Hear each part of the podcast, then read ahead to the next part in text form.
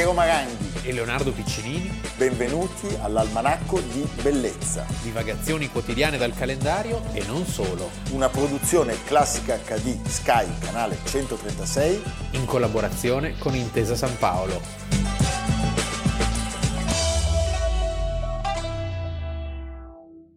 ventuno giugno, Almanacco di Bellezza. Oggi è la festa della musica e quindi non perdete al termine di questa trasmissione un concerto di invenzione, di fantasie, anche un po' spericolate, da uno degli edifici più belli della storia dell'architettura italiana in assoluto, la Torre Velasca di Milano, progetto dei B B P R.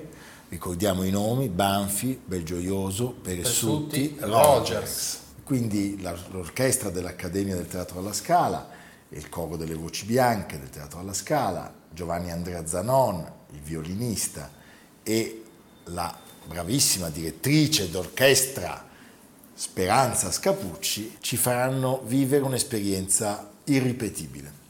Sono sicuro che vi piacerà molto. Noi iniziamo la nostra puntata con un contributo. Volgasi la terra, sconvolgasi la terra, cala il Monte che il fonte, cala il Monte che il fonte, poco bene, poco bene, ha portato la paretela. Cala il Monte che il fonte, cala il Monte che il fonte, poco guerra, poco guerra, ha portato la paretela.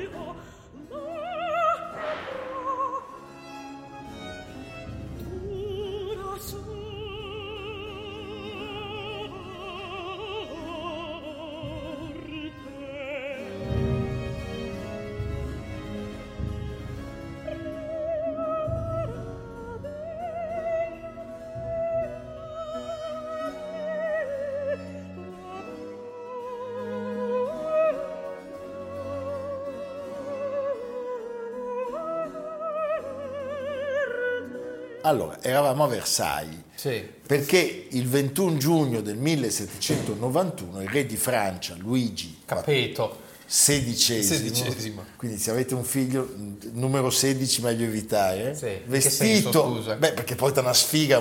Questo come st- lo chiami?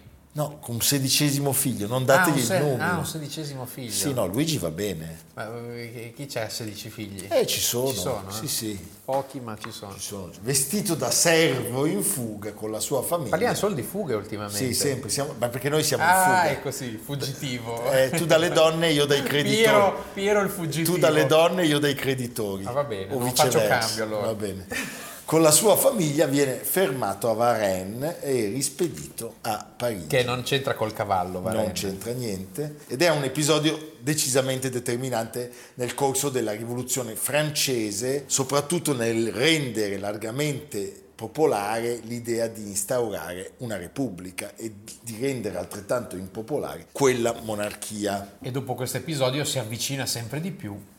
È un bel taglio.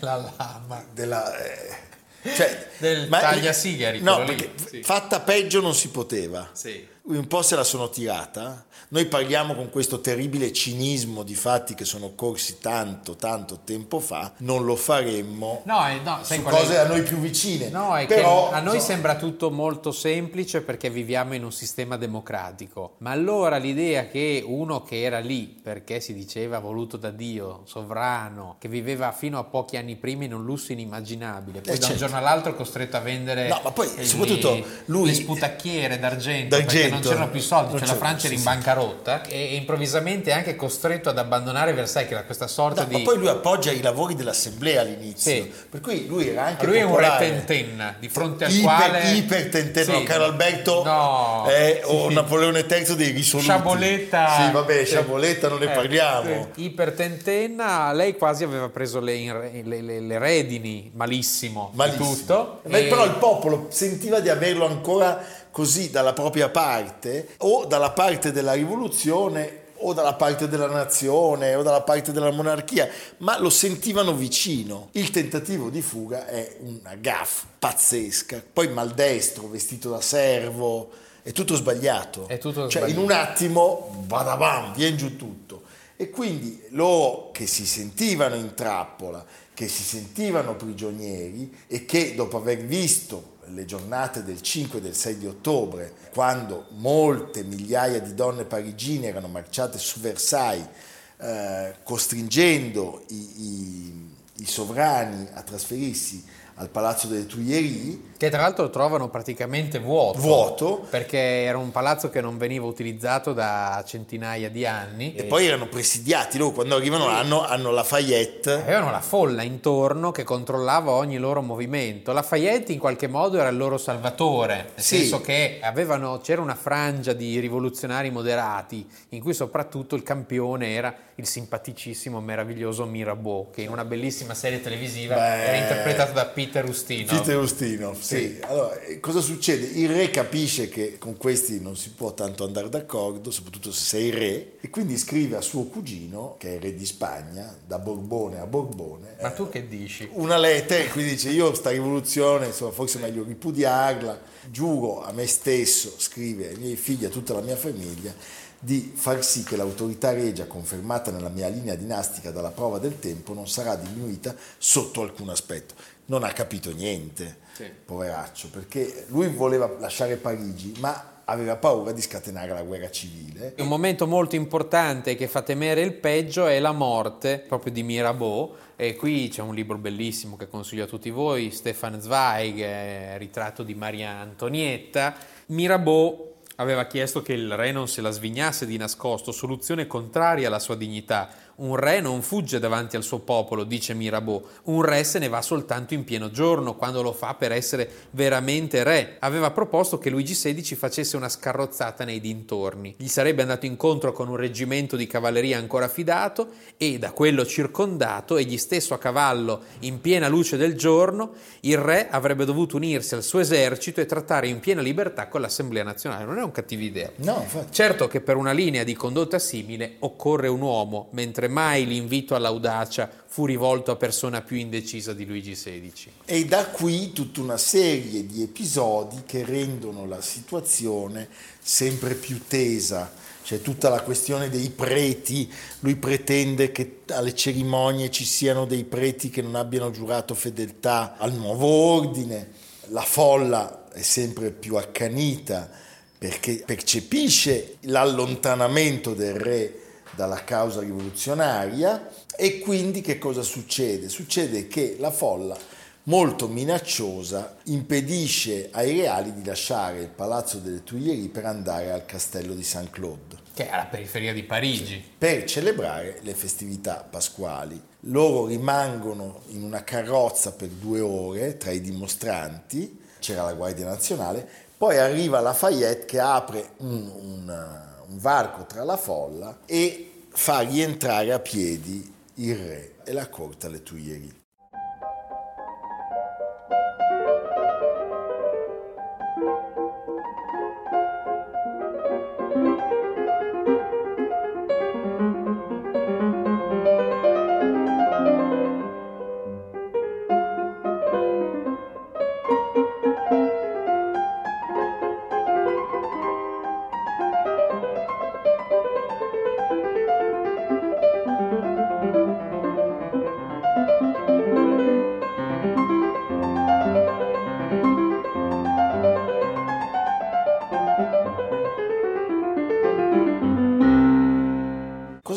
A quel punto lui decide di organizzare nei minimi dettagli una fuga. Il piano consisteva nel raggiungere la piazzaforte monarchica di Montmédy, al confine praticamente col Belgio, controllata dalle truppe del Marchese de Bouillé, che era rimasto fedele al re. Da lì avrebbe potuto guidare la, la controrivoluzione, e questo convoglio di fuggitivi doveva essere fatto passare per quello della baronessa di Korf, che era la vedova di un colonnello russo che si stava recando a Francoforte, con due bambini, una governante e un maggiordomo, il re appunto, e tre domestici. Lei vestita di nero. E qui mi piace leggere un passo bellissimo di, di Zweig. Primo errore. si decide di far viaggiare in una sola berlina cinque persone, cioè i genitori, i due bambini e la zia, proprio il gruppo che tutti, fin nell'ultimo villaggio della Francia, conoscono da cento e cento incisioni popolari. Non basta. Madame de Tourzel invoca il suo giuramento di non abbandonare neppure per un istante i reali rampolli, quindi anch'ella, secondo errore, viene condotta via come sesta viaggiatrice. Con tale sovraccarico è naturale che si ritardi il ritmo di un viaggio, in cui ogni quarto d'ora, forse ogni minuto, può essere decisivo. Terzo errore, è inconcepibile che una regina provveda agli umili servizi. Dovranno quindi seguire due camerieri in una seconda carrozza e siamo già in otto. Siccome poi conviene coprire i posti del cocchiere, del battistrada, del postiglione e dei lacchè con persone sicure che non conoscono la strada ma sono elementi di sangue nobile, si raggiunge già la dozzina e con Fersen e il suo cocchiere i quattordici, una compagnia davvero numerosa per tenere il segreto. Quarto, quinto, sesto e settimo errore, non si rinuncia a portare abiti fastosi affinché la regina e il re, giunti a Montmédy, si presentino in gran gala. No, ma capisci? Così c'è un buon quintale in più di bagagli nuovi fiammanti da accumulare ma sulla berlina. Posso dire una cosa? Veramente mi viene da dire ah, ma, oh, ma è proprio me la ah, oh, portate meno bagaglio. Eh, cioè, ma, ma veramente, il lacchè. Il bagaglio leggero, cioè, non c'è il bagaglio leggero. Allora, loro alle ventidue e trenta, eh, veramente, alle ventidue e trenta del venti giugno millesettecentonovantuno viene attuato il piano di fuga della famiglia reale. Con Luigi sedicesimo ci sono Maria Antonietta, i due principini, la governante, la sorella del re, tre domestici, come ha detto eh. Eh, Stefan Zweig, sì, il, sì. Nostro, il, nostro, il nostro Leonardo, il conte di Fersen, che lascia tra l'altro nella sua stanza, prima di andarsene, un testo di sedici pagine intitolato Dichiarazione a tutti i francesi. No. Che è un documento be- no. cioè, lasciato lì in cui il re doveva dichiarare ai francesi la sua, giustificare la sua partenza.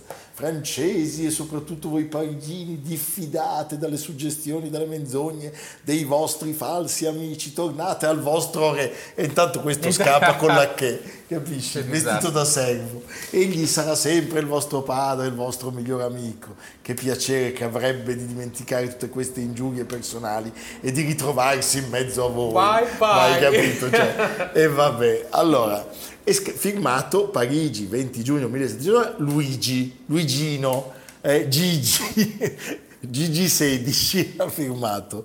Alle sette del mattino eh, seguente il cameriere si accorge dell'assenza di Luigi sedicesimo e della sua famiglia. Erano tutti spariti. Lafayette viene subito messo al corrente e un'ora dopo la notizia si sparge per Parigi. I cospiratori sostenevano che la scomparsa del re fosse la prova di una controrivoluzione incombente o di un'invasione straniera. Altri accusavano gli alti funzionari della città, tra cui lo stesso Lafayette, di aver aiutato la famiglia reale a fuggire.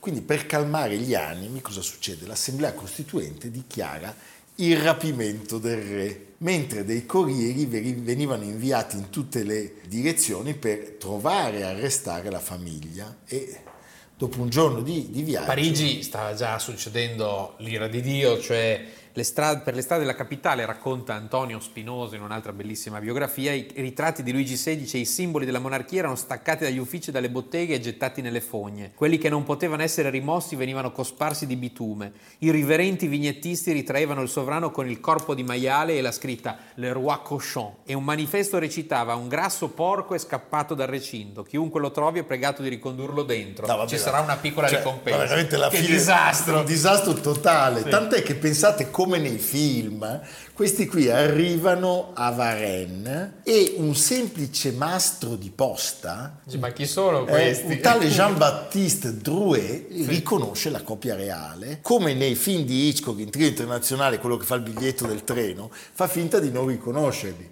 E poi, appena partono, avvisa le autorità locali. Dopo una nottata insonne, in una locanda del posto, la mattina del ventidue giugno, alcuni commissari dell'Assemblea Nazionale arrivano a Varennes, fermano la fuga dei reali e li rispediscono a Parigi. E qui c'è la notizia che sì, arriva come un trauma. La cosa divertente è che a Varennes nessuno sapeva come fossero fatti i reali. Viene chiamato quindi il giudice Jacques Deté, l'unico che a Varennes avesse visto i sovrani poiché la moglie era originaria di Versailles. Non appena il magistrato entra nella stanza cadeva in ginocchio e balbettava «Ah, vostra maestà. Soltanto allora Luigi sedicesimo si portava al centro della camera e goffamente ammetteva: ebbene sì, sono il vostro re, ho deciso di venire tra di voi, miei figli fedeli, per non abbandonarvi più e fuggire le ingiurie della capitale. Che tu capisci, capisci? Cioè, diceva tutto, tutto il contrario di tutto, era una cosa terribile. Sì.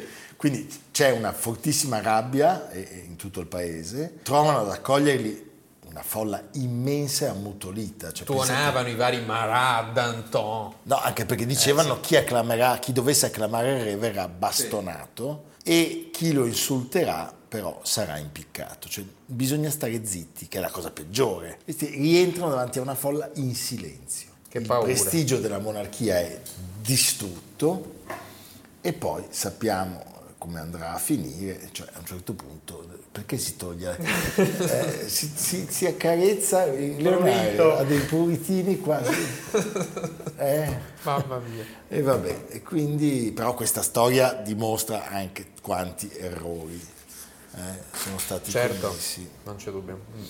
Va bene, allora eh, ventuno giugno non è soltanto la festa della musica, ma è anche il giorno in cui Luigi sedicesimo pone maldestramente fine a ogni speranza di salvare la pellaccia. A fra poco.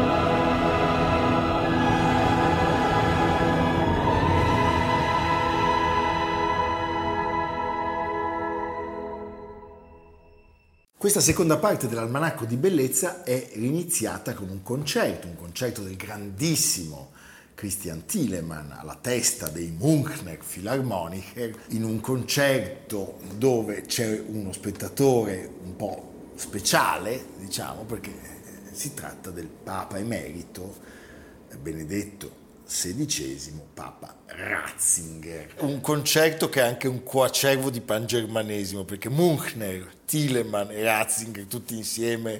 Eh? Viene voglia di invadere la Polonia. No, non diciamolo, anche se l'abbiamo pensato sì. entrambi, non lo diciamo, l'abbiamo certamente pensato, ma non lo diciamo. Sì. Detto questo, il motivo per cui noi abbiamo iniziato la seconda parte del nostro almanacco con questo concerto è perché oggi noi vogliamo parlare del, del... poeta del cemento armato. Oh, che sembra un ossimero, poeta del cemento armato. L'aula Paolo sesto, conosciuta dai più come la Sala Nervi. E perché parliamo di nervi? Perché l'ingegnere architetto il ventuno giugno è nato nel milleottocentonovantuno, quindi oggi noi celebriamo i centotrenta anni dalla nascita. Famiglia ligure, grandissimo Pierluigi. Si laurea in ingegneria a Bologna e poi comincia a lavorare, ad avere i, più, i suoi più grandi risultati sotto il fascismo in un'opera geniale che proprio quest'anno compie ottanta anni, perché lo Stadio Comunale a Campo di Marte, un'opera tra l'altro di cui si è parlato molto,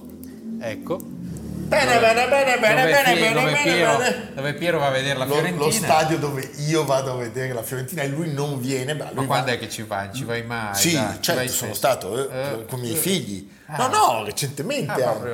Finché allora, si poteva, allora è vero. Finché si poteva io andavo allo stadio. Ah, poi, eh, poi, poi andare allo stadio di Firenze è stupendo. È stupendo. Lui va agli uffizi e vado allo stadio. Va bene, però un giorno vengo a vedere perché poi dopo stadio... mangiamo insieme alla Fiorentina. Ecco, va bene. No, lo stadio è molto bello, lo sì. stadio è molto bello. Lo stadio è un'architettura assolutamente, in questo molto simile alla stazione centrale di Santa Maria Novella, cioè è un capolavoro Bellezza. nell'uso delle più complesse e raffinate tecniche costruttive di allora, ed è coerente nel suo razionalismo a quel momento europeo in cui si era diffusa l'idea che la forma seguisse la funzione, la funzione. No? Quindi che gli elementi strutturali vanno lasciati in vista, quindi è un, è un edificio in qualche modo anche polemico contro quel monumentalismo eh, mussoliniano, no? Per dire alla Piacentini, potremmo certo. dire. Qui invece si esaltava la colonna, l'elemento decorativo, la mascella. La, ma- la mascella. E tutti hanno presente la pensilina a sbalzo, la scala elicoidale, cioè sono veramente, è una, veramente un'architettura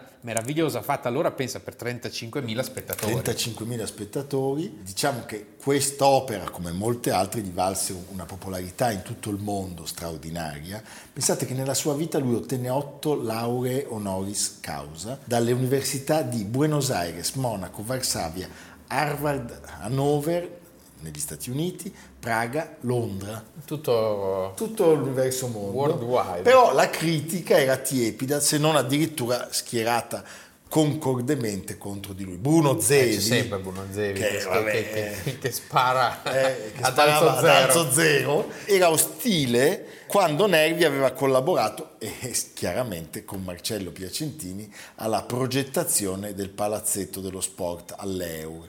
Gli rinfacciava di avere una concezione strutturale che lo portava a scegliere con formazioni simmetriche se non classiciste. Certamente lui univa nella sua attività, e anche questo era visto con sospetto, le due figure del costruttore e del progettista, che aveva una sua azienda di costruzioni con cui realizzava questa architettura, e quindi i tre aspetti, fattibilità, economicità e armonia, dovevano in qualche modo stare insieme, decisi da, una, da un'unica persona, no? Certo. E in questo è un po' anche questa unione di bello e di pratico, di bello e di struttura ben fatta, sì, fa- lasciami... lo rende l'erede di chi? Di un grandissimo Gustave Eiffel. Certo, è vero. La Torre Eiffel, se voi la guardate, è bellissima, ma è anche un capolavoro veramente di statica, di statica. Cioè il peso sì, a sì, terra sì. è quello è di un uomo seduto su una sedia. La no? critica poi non gli perdonava il fatto di essere stato mitizzato dal fascismo, sì. addirittura eh, il grandissimo Manfredo Tafuri lo disprezzava, cioè non, non gli si poteva perdonare questa mitizzazione che, che lui aveva, aveva ottenuto dal regime. Parlava Tafuri della triade dei reazionari, parlando di lui, di Luigi Moretti e di Gio Ponti.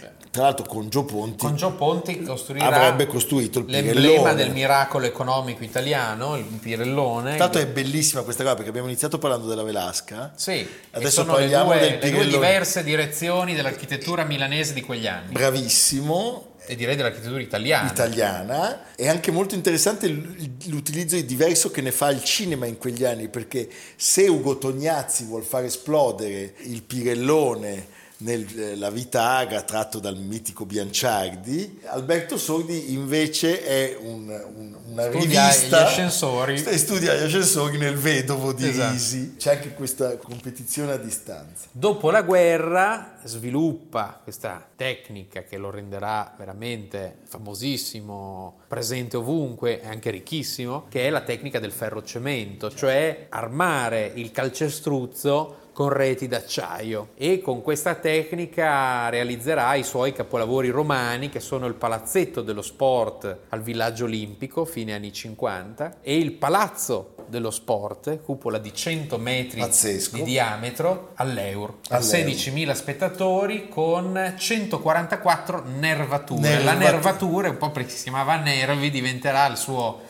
la sua sigla, il famoso sì, sì. Palazzo del Lavoro, lui anche del, a Torino Esposizioni. A Torino, esattamente. Sì. Lui è proprio il pioniere del cemento in Italia, lo, dice, lo diceva lui stesso, il cemento è il più bel materiale da costruzione che l'uomo abbia mai inventato. E devo dire che la sala che abbiamo citato all'inizio è già avanti, cioè siamo già alla fine degli anni sessanta, è già più di maniera, sì. perché poi lui si ripete, no, in questa cosa, però è un ambiente difficile da dimenticare.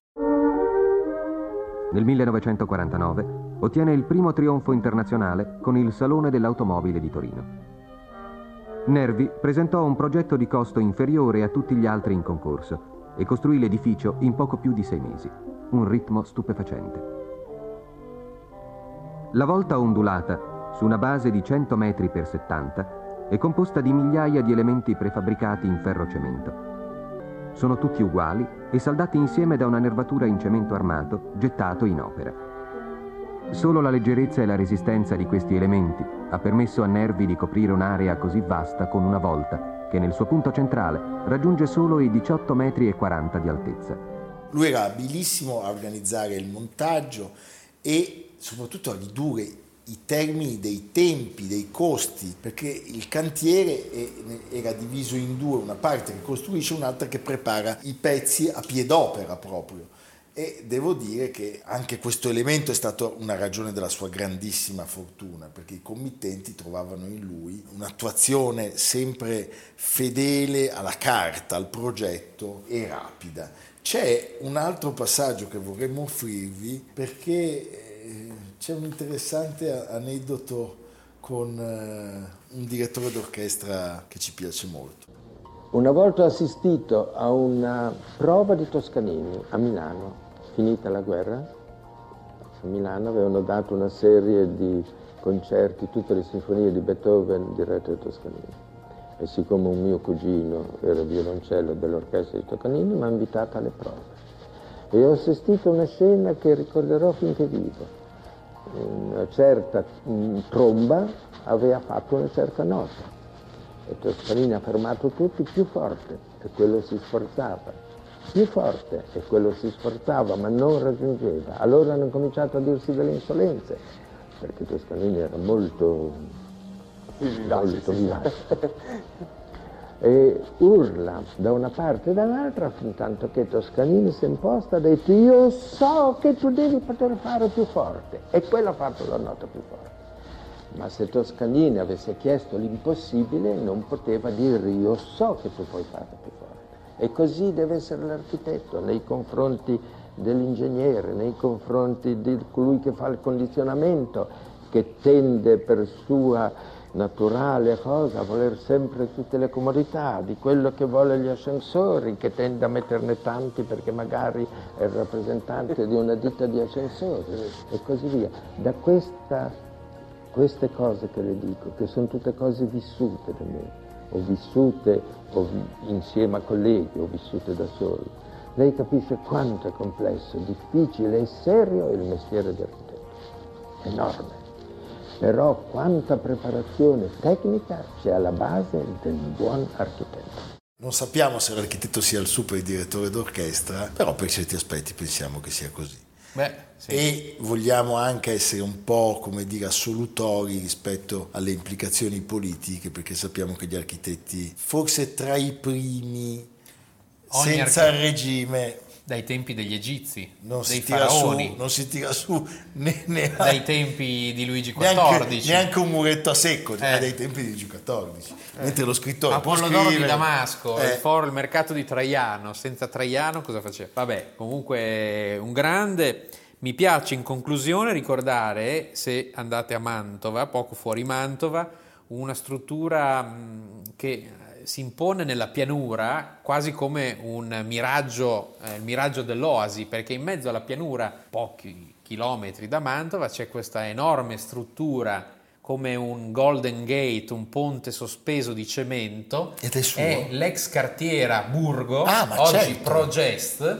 L'aveva fatta lui? millenovecentosessantuno, una struttura estroversa che si configura come un ponte a catenaria che al di sotto dell'impalcato metallico della copertura piana custodisce una grande macchina per la produzione della carta. Andatela a vedere perché è un edificio veramente incredibile. E lì vicino andate a vedere anche i resti di un'altra grande architettura, la Favorita, una villa che precorre Versailles, siamo nel milleseicentoquindici, quindi un attimo Quindi è prima... questo dove ci mandi oggi? Sì. Beh. Quindi un attimo prima che ci fosse la vendita della Galleria di Mantova Carlo Stewart o del Sacco di Mantova. Disastro. Quindi meditate sulla grandezza del passato, di secoli passati, e, e mangiatevi anche una buona sbrisolona, direi. Sì, sì, mangiate la sbrisolona, quindi Favorita, Nervi potete fare un ripasso un po' dappertutto. E sbrisolone. E fra poco però la Torre Velasca. Evviva. A domani. A domani. Almanacco di bellezza, a cura di Piero Maranghi e Leonardo Piccinini. Con Lucia Simioni, Jacopo Ghilardotti, Samantha Chiodini, Paolo Faroni, Silvia Corbetta. Realizzato da Amerigo Daveri, Domenico Catano, Valentino Puppini, Simone Manganello. Una produzione classica acca di Sky Canale centotrentasei in collaborazione con Intesa San Paolo.